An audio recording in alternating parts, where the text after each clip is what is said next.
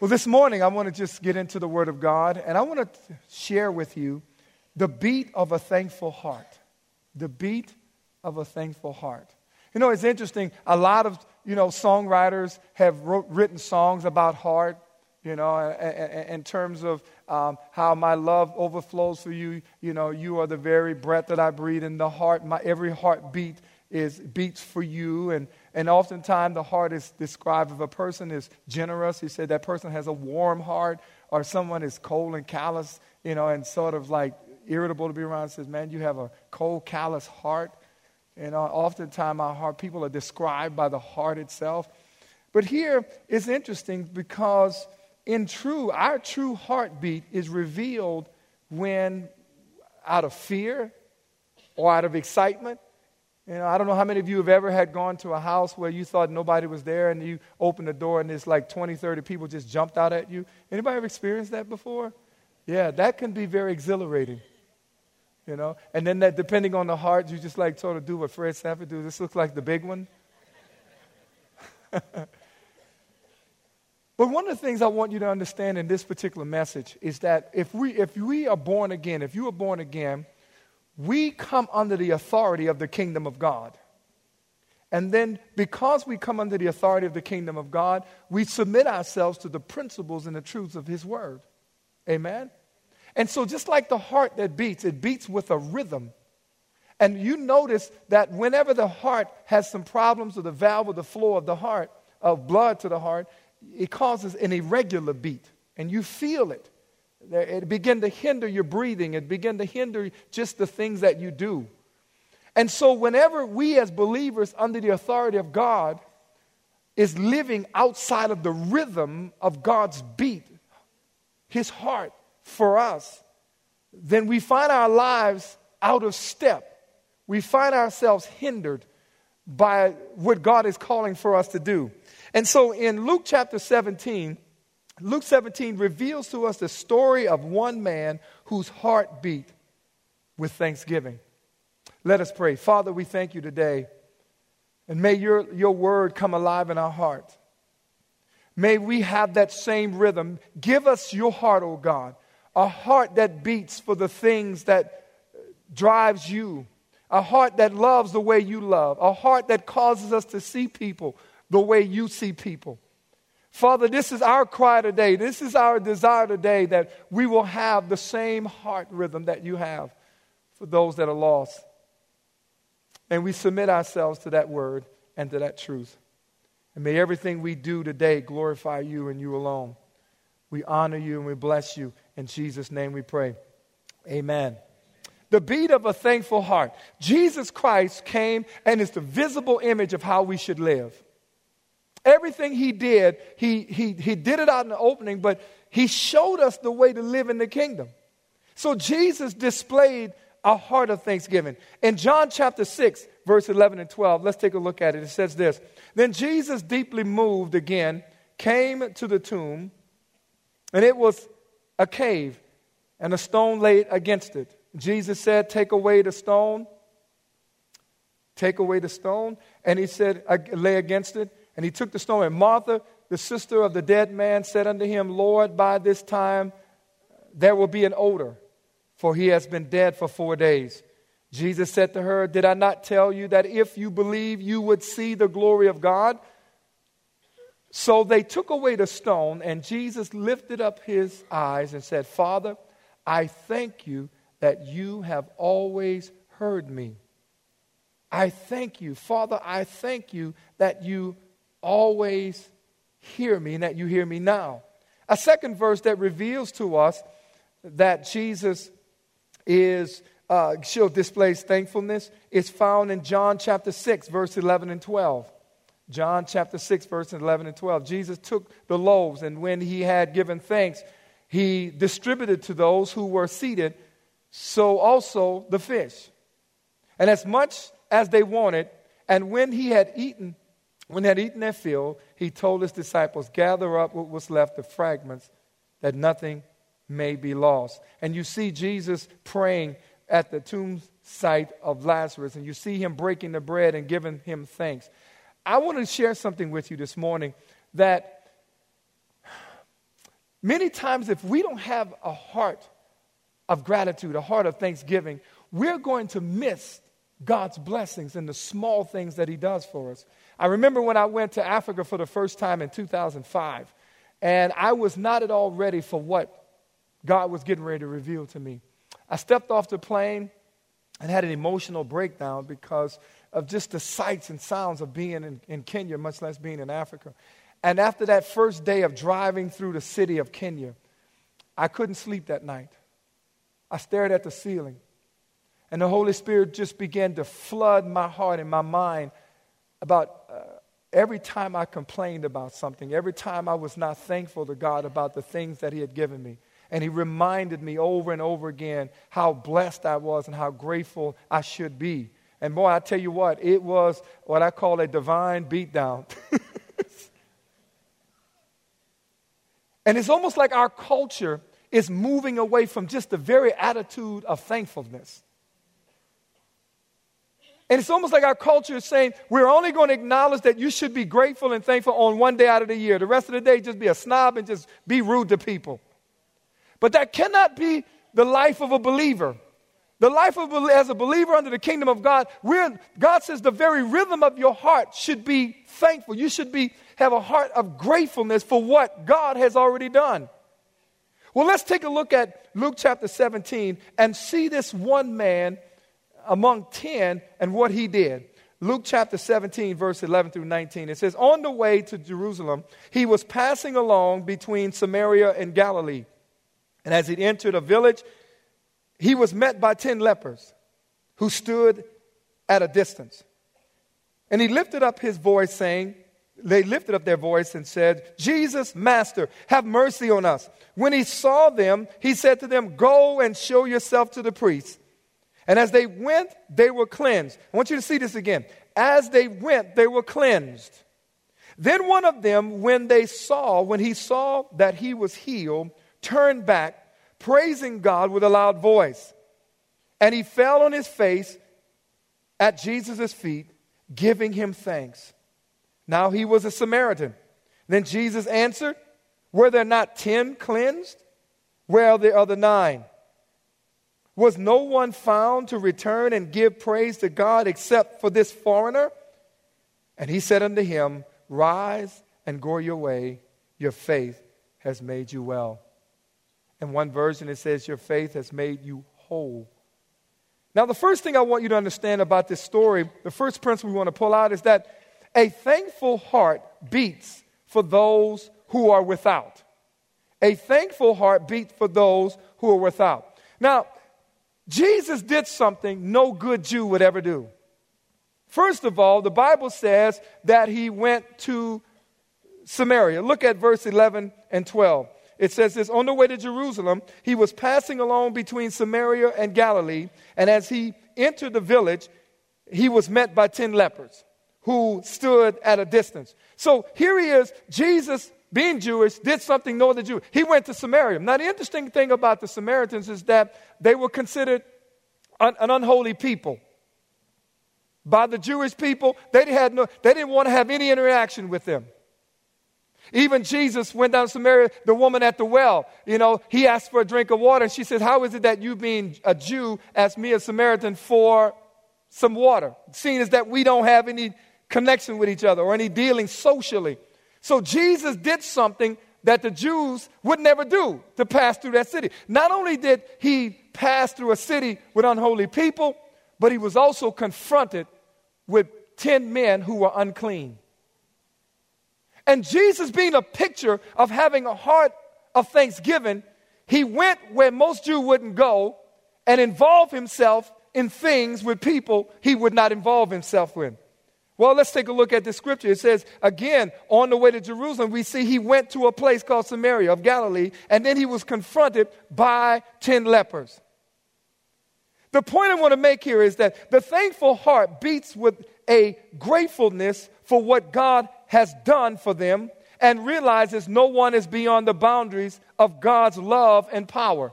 When I understand what God has done for me, it drives me to the point to where he, he motivates me to go to places ordinarily I would not go. every day, when, every Sunday when Miss Tina gets up here and begin to talk about going to Alabama or going to Texas, you see, the thing we understand, what drives us is that heart of thanksgiving. Lord, this could be us. Lord, this could be me. And literally, geographically, where we're living, we hope never it would ever be us, but one day it might be us. Anybody know what I'm talking about? We live in South Louisiana. We're surrounded by a lot of water. And it's only by the grace of God that this has not happened to us at the level we've seen in Texas. But when we are grateful, when our very heartbeat beats the rhythm of being thankful, we're motivated by God and we listen, we submit. When God says to go, we go.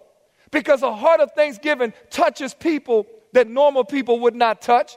A thankful heart causes you to go places you normally don't want to go. Because in going, you see God's blessing, and in touching, they are changed by the love of Jesus Christ. Amen? I want you to take a look at Mark chapter 2, verse 13 through 17. It says this He went out again beside the sea, and all the crowd was coming to him, and he was teaching them. Verse 14 And as he passed by, he saw Levi, the son of Alphaeus, sitting at the tax booth. And he said unto him, Follow me. And he arose and followed him. And as he reclined at the table in his house, many tax collectors and sinners were reclining with Jesus and his disciples. For there were many who followed him. And the scribes and the Pharisees, when they saw that he was eating with sinners and tax collectors, said to his disciples, Why does this man eat with tax collectors and sinners? And when Jesus heard it, he said to them, Those who have no need of a physician, but those who are well have no need of a physician. But those who are sick, I came not to call the righteous, but the sinners. Because Jesus become the model and the print and, and, and, and the picture of a heart that beats with things. He constantly put himself in places where religious leaders felt he should never go and never be. That was the dividing line between a life that understands the gratefulness and submit to Christ and a life that is going through basic religious principles or religious, being religious. Because you and I, if we're going to win this world over, they don't need to see, they don't need to hear a sermon, they need to see a sermon. See, people don't know, don't care how much you know until they know how much you care. You see, sometimes um, it is only in the giving of the bread it is in the frying of the fish or the making of the jambalaya. Amen, Mr. Jimmy? Or the frying of the hamburger. I experienced that during the pumpkin patch. That was the first time. Believe it or not, thank you, Miss Tina, for violating, you know, for volunteering me. that didn't come out right. And it was, it, it was, it. that was the first time I actually flipped hamburgers on a grill. Yes. Uh, it was very interesting. I learned people are impatient when they're hungry. I said, Where's the gratitude? The brother over here flipping hamburgers, smoke everywhere, man. I'm doing like, What motivates us to leave our family for four and five days and to go and sleep on cots? What motivates us to walk in flooded homes that is surrounded with mold and mildew and help somebody, a total stranger, that we don't even know and tear out all this stuff at the risk of our own lives. See, we understand when we when our heart beats for Thanksgiving, we are motivated to do that because we understand it is the thing that drives us because it drove Jesus. We love the unlovable and we touch the untouchable and we reach the unreachable. That's how we change the world, church. When we demonstrate a heart that understands God, if it wasn't for what you've done for me, I could be the man under the interstate. I, you could be the woman on the, on the corner selling your body, were it not for Jesus Christ. So, Tina, don't ever stop crying. we can't, we're under a different mandate. Luke chapter 19, verse 5 through 10, it says this And when Jesus came to the place, he looked, he looked up and said to him, Zacchaeus, hurry and come down, for I must stay at your house today. So he hurried and came down and received him joyfully. And when he saw it, they all grumbled. He has gone to be the guest of a man who's a sinner? Excuse me. And Zacchaeus stood and said to the Lord, Behold, Lord, the half of my goods I give to the poor. And if I have defrauded anyone of anything, I restore it fourfold. And Jesus said to him, Today, today, salvation has come to your house, since he also is a son of Abraham. For the Son of Man came to seek and to save that which was lost. Our mission is to seek and to save that which is lost. We're driven by evangelism. We're driven by finding those who are in the darkness and bring the light. We are driven to where the voice of God is seldom heard, bring his voice the loudest, and we're driven to where the darkness is greatest, bring the light to push the darkness back. That's what drives us as believers. Because of our heart. Number two, the thankful heart beats with a faith that things can change. A thankful heart beat with a faith that things can change. Go back to the verse, uh, verse 12 through 13, uh, 14. It says, And when he entered a village, he was met by ten lepers who stood at a distance. And he lifted up their voice, saying, Jesus, Master, have mercy on us. When he saw them, he said to them, Go show yourself to the priests. And as they went, they were healed. Now, I want you to see this. This is radically different than all the other stories of Jesus dealing with a leper. Now, remember, Jesus didn't have a problem with touching these guys. You see, the reason why Jesus was able to constantly touch those who were infirmed in, in infirmity and why he was able to go and sit among those who the religious leaders wouldn't sit. And here's what I believe God reveals something to me. He says, In touching you, I will never have to worry about becoming like you. But by touching you, you become like me. Did you just hear that? So he came down in the filth of humanity, in the worst possible situation the Jewish people find themselves in. Degraded, degradation, mistreated by the, the Roman government, sold out by some of their Jewish brothers in their land and home had been invaded. Jesus came at the worst possible moment in Jewish history, but it was the greatest opportunity for him to come because he would demonstrate something that was so radically different that it people had to take notice. I'm a firm believer that God sends you and I to the worst possible situation, to the worst possible people, because there is something He wants to demonstrate to them through you. So here He is sitting at a man, little bitty short guy. How dare you, Jesus, sit with this sinner? Wow. How dare you sit with this man? And yet, at the same time, because of his love, because of his love, this man's life was radically changed. But here's what he says Jesus told these men, Go and show yourself to the priest. They cried out, Master, heal us. Now, I don't know if they had ever cried out. They cried out simply because someone who had lepers, who was leprous before Jesus laid hands on him, they may have gotten a word. But I want you to see this. Here they are, 10 of them screaming at Jesus, heal us. And they're waiting, anticipating a touch. And Jesus stands there and looks at this go show yourself to the priest. Did you get that? You see, sometimes, oh, sometimes God will bring a miracle to you in a way you never expected it to come. And from people you never thought it was coming from. They were probably waiting for a touch, but they got a word. And sometimes a word is all that you need.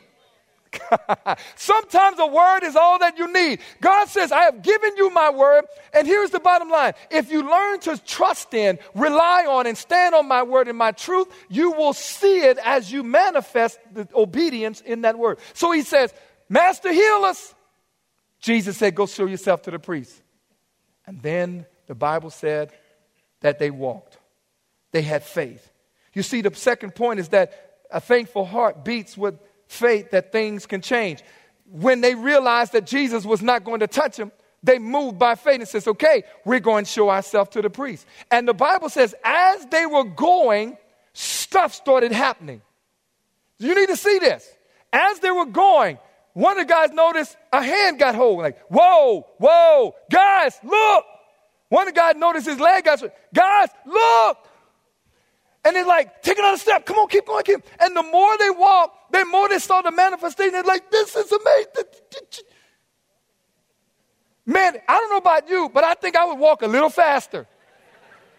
If I still have one, I, matter of fact, walking, man, about that time, what, uh, four, five, nine in the 40, I would be sprinting at this time because I'm trying to speed this healing thing up.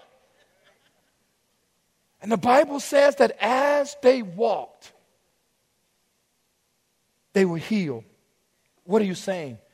You see, a thankful heart beats with the faith that things can change. You see, here's what I want you to understand because God did it in the past for you, He can do it again.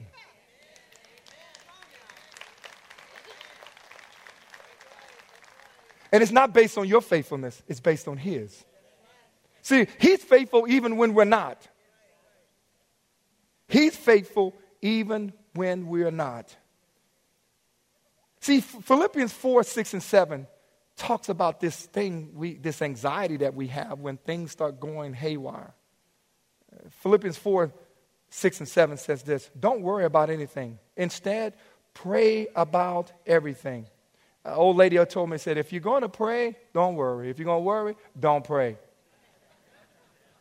You know, no truer words have been spoken by someone of that age. Don't worry about anything. Instead, pray about everything. Tell God what you need. And then what? Do what? Thank Him for all He has already done. Tell Him what you need, but thank Him for what He's done. Tell Him what you need, but thank Him for what He's already done. Lord, because you've done this, you can do that. This is because of that. And you will experience what? God's peace, which exceeds anything we can understand. With his peace, or his peace will guard your hearts and mind as you live in Christ Jesus. Look at that again. It says, and his peace will guard your heart and mind as you live in Christ. Here's the picture. I love word pictures. How many of you guys have ever seen the changing of the guards? For me, here is this guy standing as a sentry guard, and he's got this gun. I don't know if it's right hand or left hand. I don't know. I've never been to England. Don't really matter. Left side? Okay. Here's he standing here. And he's standing on guard. And that's a military picture that Paul is giving us that when uh, a soldier is standing at his post, he's saying, You don't have, if you don't have access, legal a- access to, you're not getting in. I'm not going to let you. The purpose of my position here is to only allow what is legal to enter in. Look at what the scripture is saying. It says, His peace will guard your heart and mind as you live where? In Christ. So God's peace stands as a guard of your heart and your mind as you live in Christ. In other words, God's peace stands at your mind and says, if it's not legal, you're not getting in. I'm not letting you get worried. You're not getting in. Not this one. Fear, don't have access. But that only comes when we live a life that is in Christ. And if you don't have a life that's in Christ, I'm sorry, your gate's naked. I don't even know if that's a word, but you get it. no one standing at the gate, your gate's wide open. Wow. It is with a heart of thanksgiving that we are able to pray and let God know our needs. When we pray, God can do two things. Number one, He can change our circumstances. Has God ever changed any circumstances for you when you prayed? Look around, get your hand up, get your hand up, wave at me. Oh, I'm in the right house today. Not only when you pray, God can do can change your circumstances, but if He doesn't change it, He will give us peace in those circumstances. My favorite saying, Lord, if you can't change the it that I see, change how I see it. Because sometimes there is a grace that comes with that fire. There is an anointing that comes with God keeping you in the midst of it. And sometimes God will allow you to go right through it. Because in going through it, that fire was never meant to consume you, it's, me, it's meant to perfect you. Meaning, as soon as I keep walking and come out of it, I will look back where I came from and say, God, thank you for that fire because it perfected that thing concerning me inside of you. We don't run from it anymore. Our attitude is that, God, I'm grateful for who you are. Because you knew this fire was coming, you knew this trial was coming. And because you allowed me to be in the middle of it, there is something you're doing in me and through me with this. And I will come out as pure gold once I come through this because I, you promised to give me your peace and it will stand guard. If I stay in you, you will guard my heart and mind and I will have no fear. I will have no worry because I'm grateful for what you have already done. When your children flip out, don't you flip out. When they start tripping, don't you start tripping. Matter of fact, we are most strongest when we're on our knees praying before God. I have a simple saying Satan, if you don't want me to fall on my knees and go put the word on you, don't touch my family. Because every time you do what you do, you're going to make me do what I do. And you know you can't win.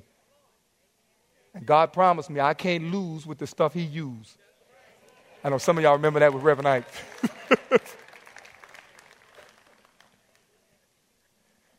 When we pray, two things happen. He changes our circumstances, He gives us His peace in our circumstances. Number three, the thankful heart beats for the giver and not just for the gift. A thankful heart.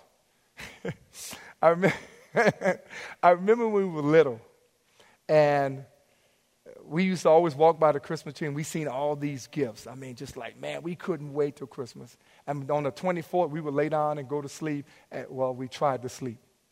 And we had one eye open, one closed. And we knew we couldn't touch the gifts until everybody got up. And, it, and this was the part I hated. We could not touch the gift until we, we prayed. Daddy had to read the, the Christmas story. He had to do communion. Oh my God, he had to pray over all 10 kids. Then he was speaking in tongues. I'm like, man, can you speed this up? Oh my goodness. You know, just give me a hundred time tie and we done. Be done already.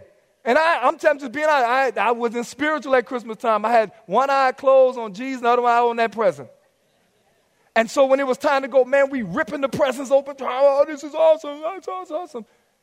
But this man was given an incredible gift. For the first time in his life, he can go and be with his family. He would be able to now be a function, a functional part of society. And they went away, it's like, man, this is going to be great. But one man stopped in his tracks. And he said, I've been given an incredible gift, but the emphasis is not the gift, but who gave it to me. It says, a thankful heart beats for the giver not just the gift. Look at uh, verse 15 and 16. It says, Then one of them, when he saw that he was healed, what did he do? He turned back. And what did he do? He began praising God with what kind of voice?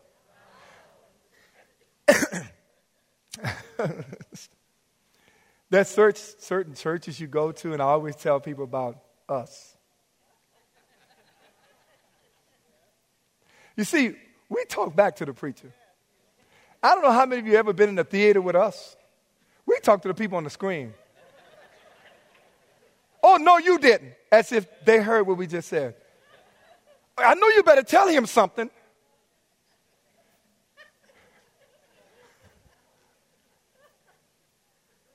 The Bible says he came with a loud voice. Think about this. Think about your body is rotting, it stinks, and all of a sudden everything is changed. You're not going to run. Je- Lord Jesus, I just want to thank you for you've been so good to me. I've got the activity of my hands and my limbs. No, no, no, no, no. Can I really tell you what he was doing? He ran and said, Father, I want to thank you. Yes, for healing me. You gave me the activity of my limbs. Jesus, I want to thank you for what you've done. You've been better to me than I've been to myself. Hallelujah. Y'all been enjoying it. You will see this. that boy probably had revival and just, and just felt to be, Lord Jesus, thank you, Jesus, for what you've done for me. And I believe everybody in the neighborhood heard and was like, whoa, there he goes.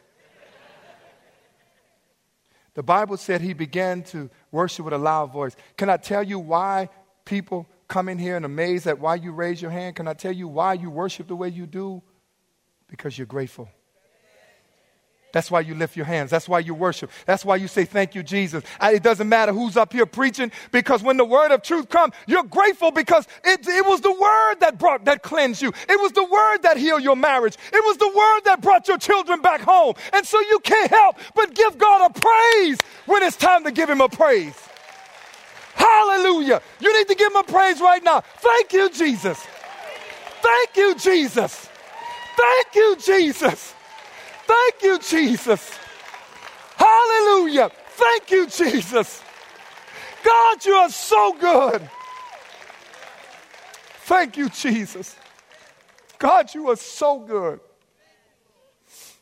God is so good. Hallelujah. God is so good. So we thank God for the giver, not just the gift. In James chapter 1, verse 16 through 18, it says, So don't be misled, my dear brothers and sisters. Whatever is good and perfect is a gift coming down to us from God our Father, who created all lights in the heavens. He never changes or casts a shifting shadow.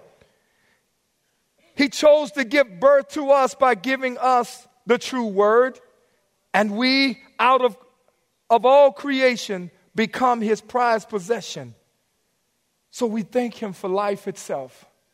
Thank you, God, for your son. For one man, his thoughts were on the giver of the gift, not just the gift itself. He had to get back to Jesus, the giver, and give him thanks. For this man, the healing was a God thing and had to give glory to the giver. Think about this. Everything you have become, everything that you have, is a God thing. And that's why we give Him praise. You see, I don't go to church because it is my quote, Christian thing to do. I go to church because I'm collectively among believers who understand who God is, what God has done, and so when I come, I love to hear the jubilant praise of God's people because with me and my wife, and then you and your spouse and children, I get to hear the intensity of your worship and the giver of your praise to the giver of your life. That's why I come. I love this that time of worship. So for this man, he came to give praise to the giver, not just to the gift. And then finally, a thankful heart beats with thanksgiving and then more is given. A thankful heart beats with thanksgiving, and then more is given in return. Look at Luke chapter 17 and just go back there and let's look at Luke at the verse 17 through 19. Then Jesus answered, Where were there not ten? Where are the nine?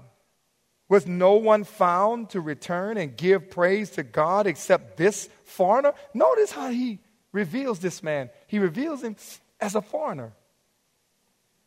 And he said unto him, Arise and go your way. Your faith has made you completely well, completely whole. Not, I believe, not only did this man receive a physical healing, but I also believe that that man received a healing within his soul. I believe God gave him an uncommon favor. The scripture doesn't say it, but you just got to know God is a perfecter and God, is, God does a complete work. I believe everything that that man had lost because of the healing, God was getting ready to restore even greater to him because he dared to do something that the other nine would not do. So you can't follow the crowd. If God is showing you what he's doing, give him praise and give him thanks. And when you do, he says this there will be more.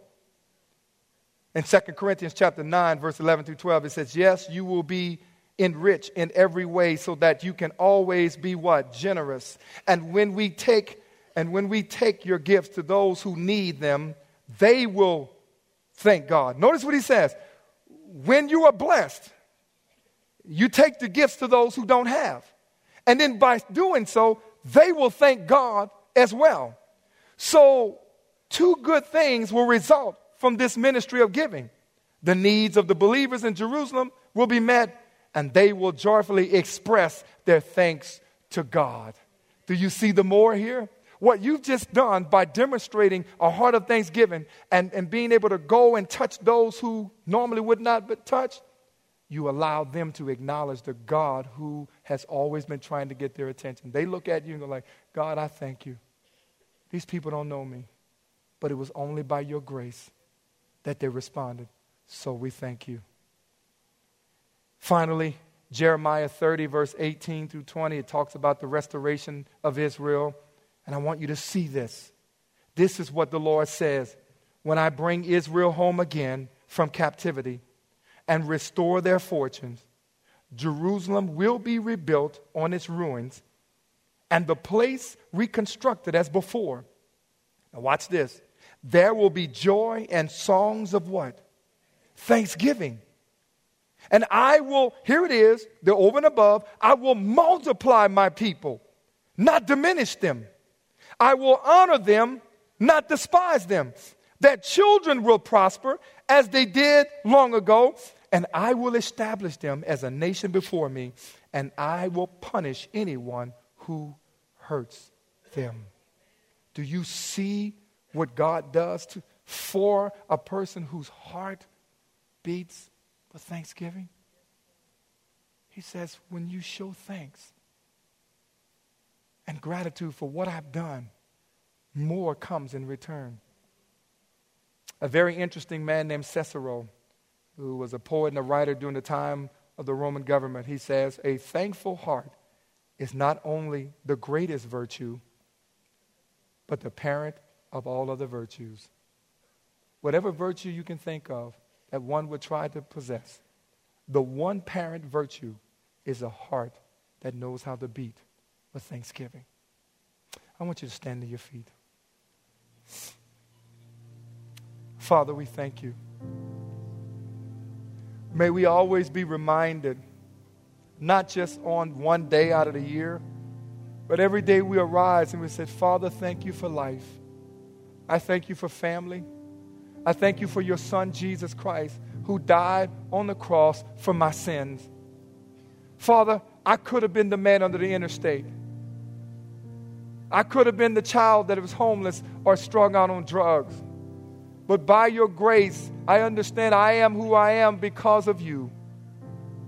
This morning, if there's any one of you in here this morning, and you have never came back to acknowledge the giver of the gift of salvation. You've never come down to these aisles and you've never given him an opportunity to say thank you by giving your life to him and submitting your life to him. I want to give you that opportunity this morning as every eye is closed and every head is bowed. And I want you to pray.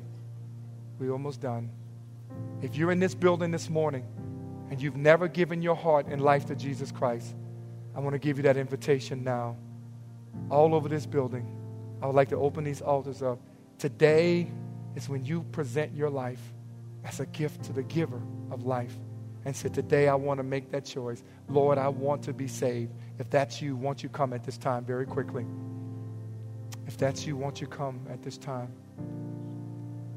I've never given, you've never given your heart and life to Jesus Christ, but today you understand that the, the grace has now been displayed to you and you want to make that choice, I want you to come very quickly. Is there anyone? Is there anyone? Thank you, Jesus. Is there anyone else?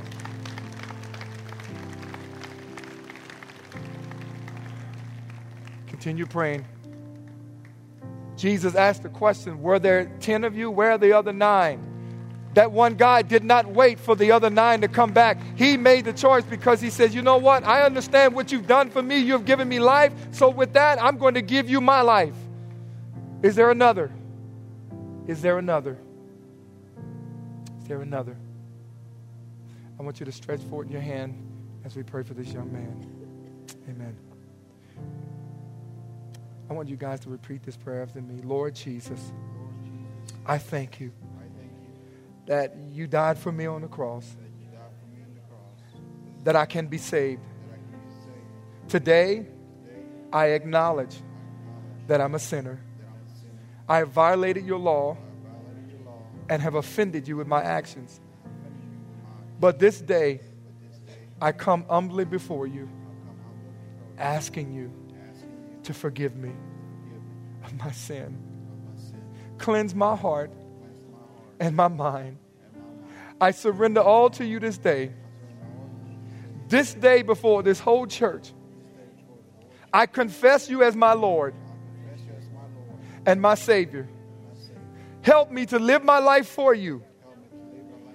Jesus, I believe that you was raised from the dead. And because of your resurrection and your death, I'll now have life. I accept that life in Jesus. In Jesus' name I pray. Amen. Amen. God bless you. God bless you guys.